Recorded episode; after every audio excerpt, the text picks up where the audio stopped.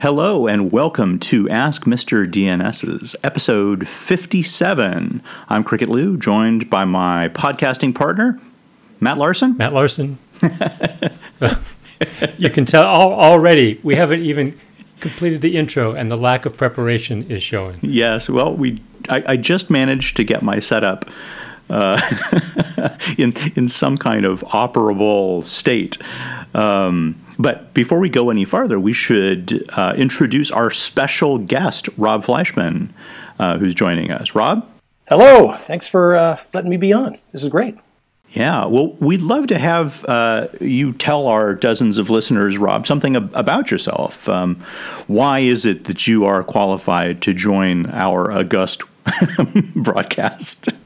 well, I, I am humbled by the DNS knowledge on this call. I've been doing uh, recursive DNS for a while, first at Xerocole with our AnswerX product, and uh, a number of years ago, geez, it's probably four or five years now, I've been at Akamai, where, of course, we do lots and lots and lots of DNS.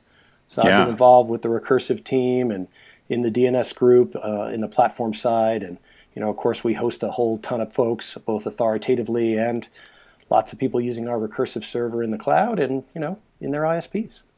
Yeah, we've been been very fortunate to have uh, kind of a, a, succession, a parade, if you will, of notable developers of uh, interesting DNS servers. We had uh, Petr Špaček just uh, just last episode, and and now we have you. yeah, those guys, those uh, you know, it's been great being able to to listen to the esteemed uh, colleagues in DNS development. That's certainly for sure. Well, it makes it easier for us because I, I, tend to think there's only so much of the two of us people probably want to listen to. So the, the format of having a guest, I think, helps. Well, so we invited uh, Rob on because there was a thread on the DNS op. It was DNS op, right? Not DNS op. It was DNS op, the IETF DNS op mailing list uh, about uh, caching with a TTL of 0 mm-hmm. And so Rob uh, Rob sent us a message and uh, about that, and I just pounced on him and said, "Hey, how about you?" Well, I think Rob, didn't you suggest we do an episode on it? And I said, "That's such a good idea. I think you should be on the episode." yeah, you, you totally turned the tables on me. I was like, "Hey, why don't you guys explain this to me so I can learn?" And then Matt said, "Why don't you explain it to us?" So I had yes. to go do research you were you were dragooned into uh, participating in the episode. It, it it might be, I guess, a little bit uh, probably worth at least talking briefly about sort of the the lore, as it were, of TTL equals zero. Right? I, I had always heard, and I think had. Um, probably repeated that using a TTL of zero on a resource record was a bad idea um, because uh, bad things could happen. The the idea, for example, was that some recursive DNS servers would uh, maybe even time out the record before they returned it. Is, is that sort of roughly on the right track? You know, Cricket, there's a lot of lore, and I was chatting with Matt before as I went around Akamai and asked people about TTL zero. A lot of rumors, a lot of, hey, we did that once and horrible things happened. Mm-hmm. And they uh, they mapped what you said, but they also mapped a couple other things. Mm-hmm. One was that uh, the lore was that some servers, some CPEs, some recursive servers, maybe even some applications, viewed TTL zero as never expiring. So you get oh. that answer, and then you're you know you're done forever. Wow. Um, but also, you're right that there were situations, maybe CNAME chaining, maybe delegation following, where during that process, when you had a TTL of zero, you would get rid of it in some situations and end up in you know spinning right? Your recursive mm-hmm. server would just spin forever saying oh i got to go refresh that and then you know really never finish. So there was a lot of lore um, not a lot of specifics uh, candidly about hmm. uh, you know ttl 0 being bad. But i can tell you um, we avoid it. People avoid it. Yeah well, I've always wondered kind of what the point is, right? Like if it would make sense just thinking about it that you have opportunity for all the things that we just discussed to happen with using a, a, a boundary condition like that, right? So if you really want to load TTL, why not five seconds? Why not 10 seconds? I mean, really, why, why would you even mess with zero? Why would you even go there? What I, I guess the, the next question is, though, I, I buy that, but then what is what is high enough to be safe? What like what's the longest or, or, uh, the longest that you can expect recursive resolution to take? So, for example, is one second enough, or um, uh, presumably one second would be enough to avoid uh, the kind of treatment that Rob described, where there's some special case where uh, a DNS server or an application thinks that TTL TTL zero equals cache forever.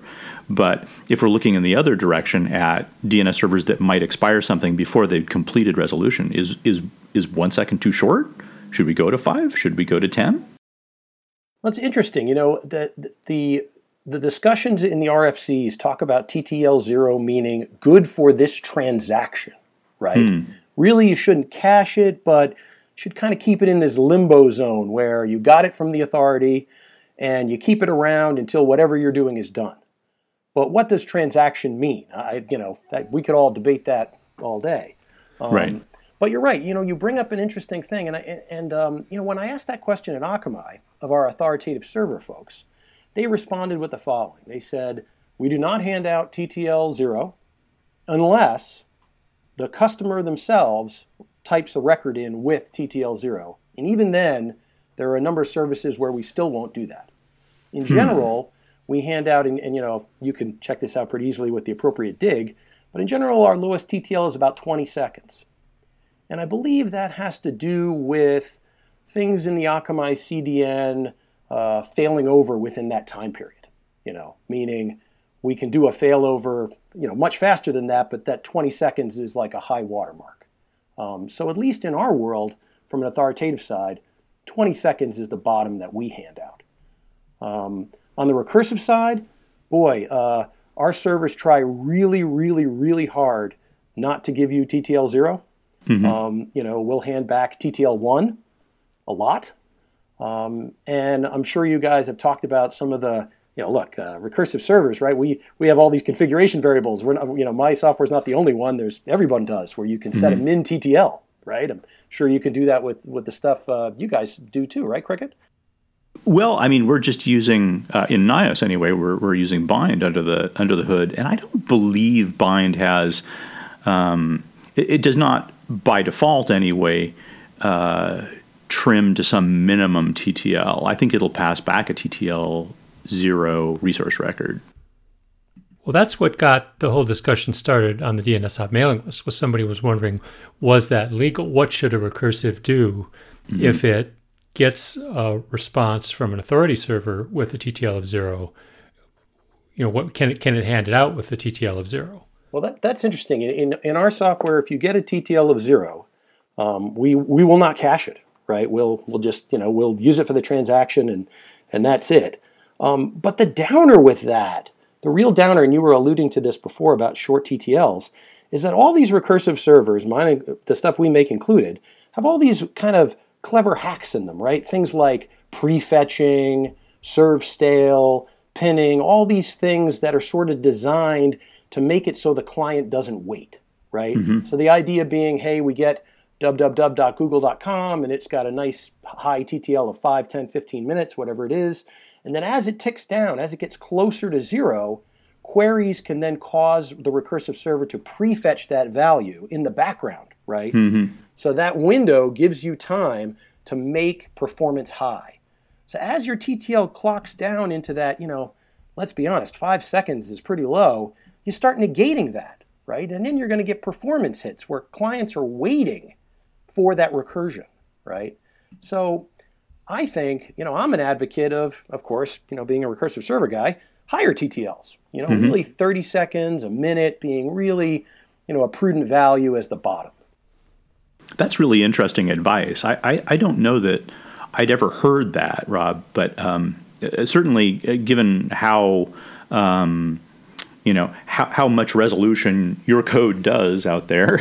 oh, yeah. I guess we'll have to we'll have to have the Google Public DNS folks on next to, oh, to, yeah, talk, to be... talk, to them about it. But exactly, uh, exactly. But I think it's important for for folks who manage zones to have some understanding of the real world impact of choosing a particular TTL value.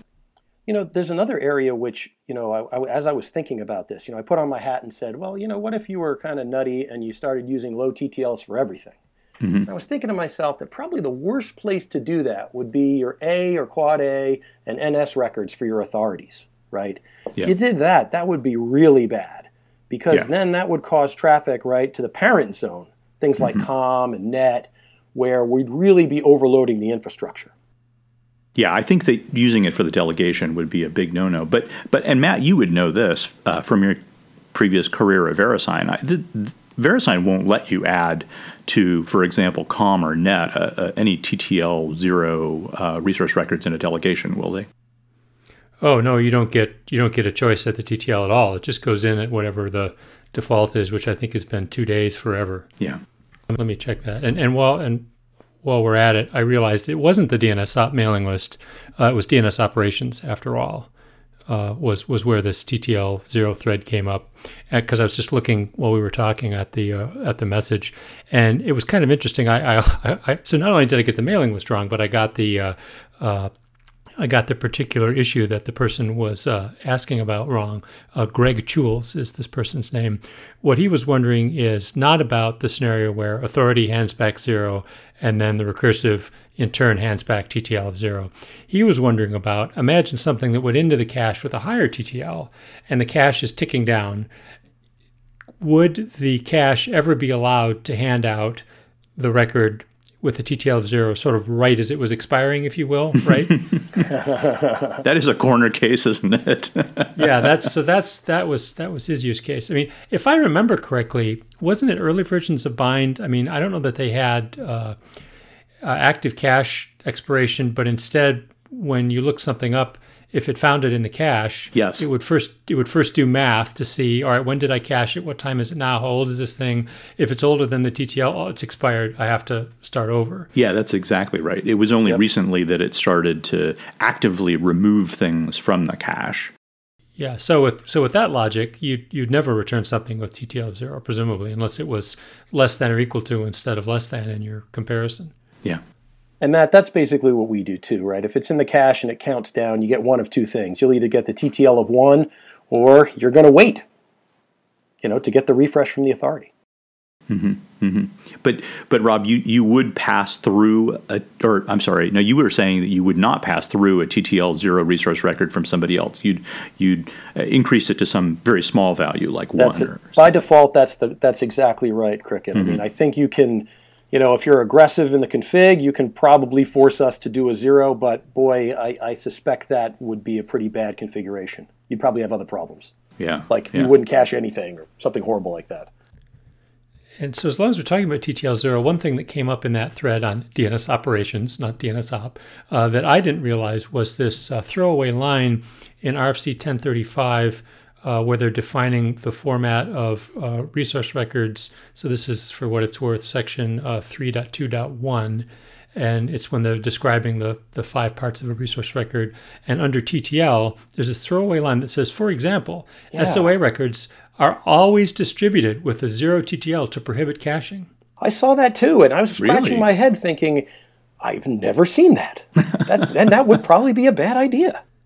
Yeah, and so in fact, that line is referenced in RFC 2181, the clarifications RFC, which basically says, yeah, we don't know what we were thinking. Uh, that was crazy talk. so just let's not pretend that's there. I, I was going to say, I have never, ever seen that. I, you know, it, in real in real world data being returned from from actual DNS servers. So I mean, I'm looking up uh, uh, the infoblox.com SOA record on one of our one of our DNS servers, which is of course running some relatively recent vintage of Bind 9, and I see the actual the actual TTL for sure. There's another interesting thing I thought you guys should know. You know, of course, I won't name names, but you know, we have customers that you know run public DNS-like systems, things that are open, and they're pretty aggressive about min TTL. We have an operator who puts their min TTL up to uh, three minutes. Hmm, uh, mm-hmm. Uh, you know, so I don't care what the authoritative says, we're going to hand it out for three minutes. And What's interesting about it is, uh, let's say we're querying, uh, you know, cricketliu.com and, and uh, Cricket hands back a 60 second TTL. They will send the 60 second TTL and it will decrement down to one and it will stay at one for the 180 seconds, for the additional two minutes. And then, oh, it, will, then it will refresh. Mm-hmm. Then it will refresh. So um, it's not that they're lying, right? They're just sort of hanging on to that last gasp.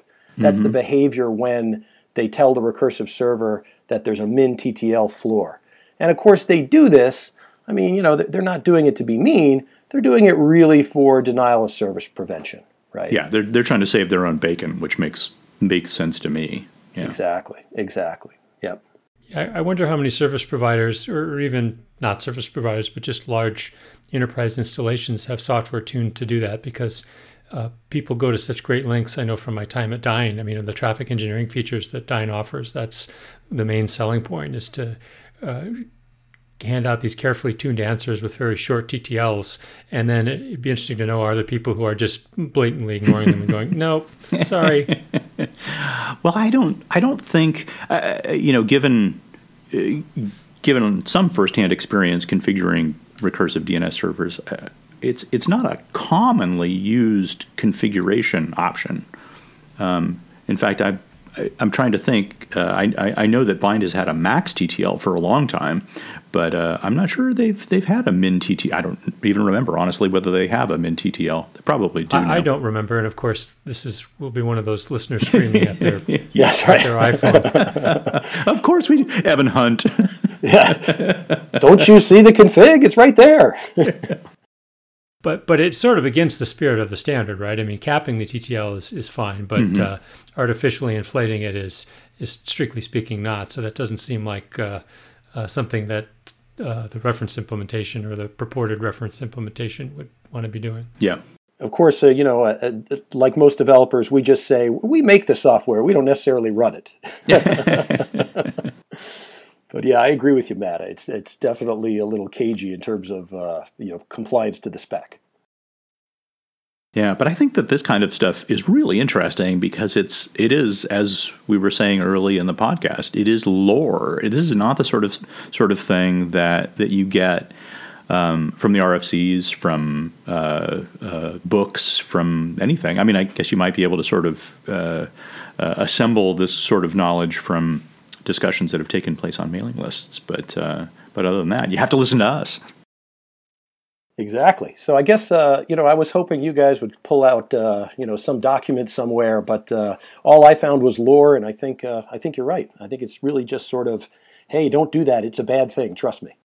Rob, really, all this was um, was our clever attempt to do no work in answering your question, and and it appears to have worked smashingly, and to get you to do all of the necessary legwork. you guys are brilliant. well, I think we have uh, done our usual treatment of a topic where we have talked about it and then pounded it into the ground. So I, I think we can probably uh, call closure on TTL zero. What do you think? Sounds good to me. I agree. Well, our, our mailbag is is pretty light, but we did get one question from uh, Christopher Parente, and his name is very familiar to me, Cricket. And you said you you know Christopher, right? I I re- remember the name, but I, I couldn't I couldn't place uh, Christopher. So, um, well, Christopher, we're sorry that we don't remember you specifically, um, but thank you for sending in a question, and it, it was uh, quite short and su- and succinct. And and uh, Christopher asks, DNSSEC fully implemented would have prevented the U.S. government hijacks? Yes or no?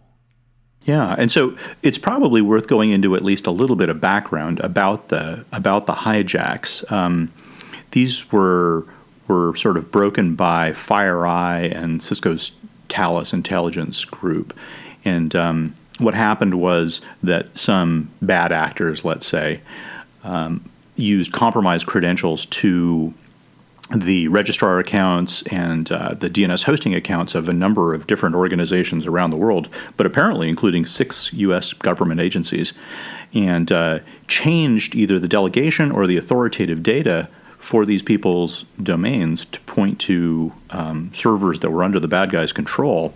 And then they used the fact that they had control over the DNS to have uh, TLS certs issued by Let's Encrypt. And they plugged those into these these new imposter servers and basically just sat there as, as men in the middle, intercepting web traffic uh, and uh, and mail traffic. On the back end, they would go to the real destination, so pass the mail on to the actual destination or pass the web traffic off uh, to the, the real web server. But they sat there for appar- apparently an extended period, um, snooping on all of that traffic. So I, I think the short answer is is no, right? This is a much simpler attack. This is uh, you, you swipe somebody's password, you redirect the domain to other name servers, and uh, it, if, for example, if the domain had been signed, or the zone, I should say, if the zone had been signed, um, you could also remove the DS record at the same time and just uh, shut off DNSSEC completely.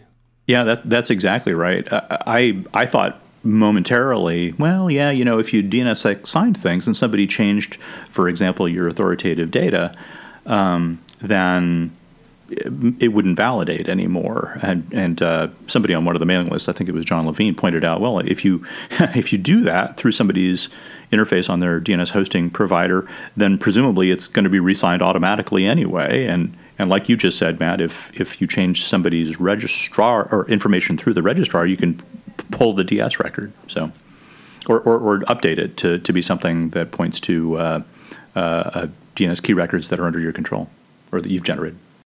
Then, for the four people who are doing DNSSEC validation, it wouldn't be suspicious.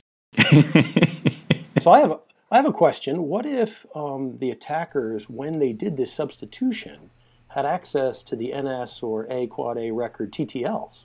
Since we're talking about TTLs, mm-hmm. what if they added very very long TTLs? Couldn't yeah, that, then those would sit in recursive servers all over the internet perhaps for an extended period of time post mitigation. Yeah that's right. Yeah that's a good point. That would be the way to do it if you were going to carry out this attack is uh, is you know why why why not? Why uh, the, the anti ttl zero right? Uh, exactly. Yep yep.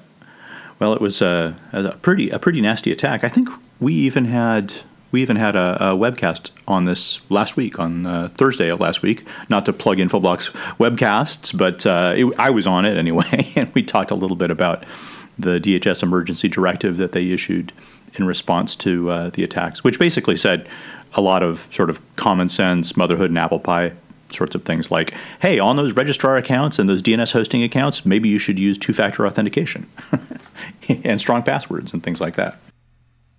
Right. Well, so thank you to to Christopher for the question, and uh, I'll give our usual plea to please send questions to Mr. DNS at ask-mrdns.com so that our mailbag will not be almost empty as it is now.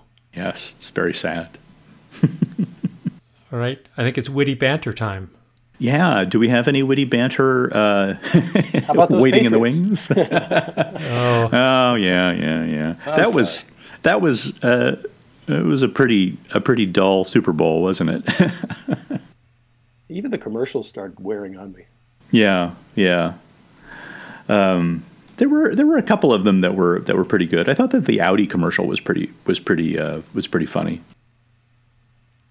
I saw the uh, well, I, I, didn't I didn't watch. I'm not a huge uh, a huge football fan, but uh, I did see a reference to the Twilight Zone commercial. Yeah, which looked which looked clever. I wonder how many people that had screaming at their TV.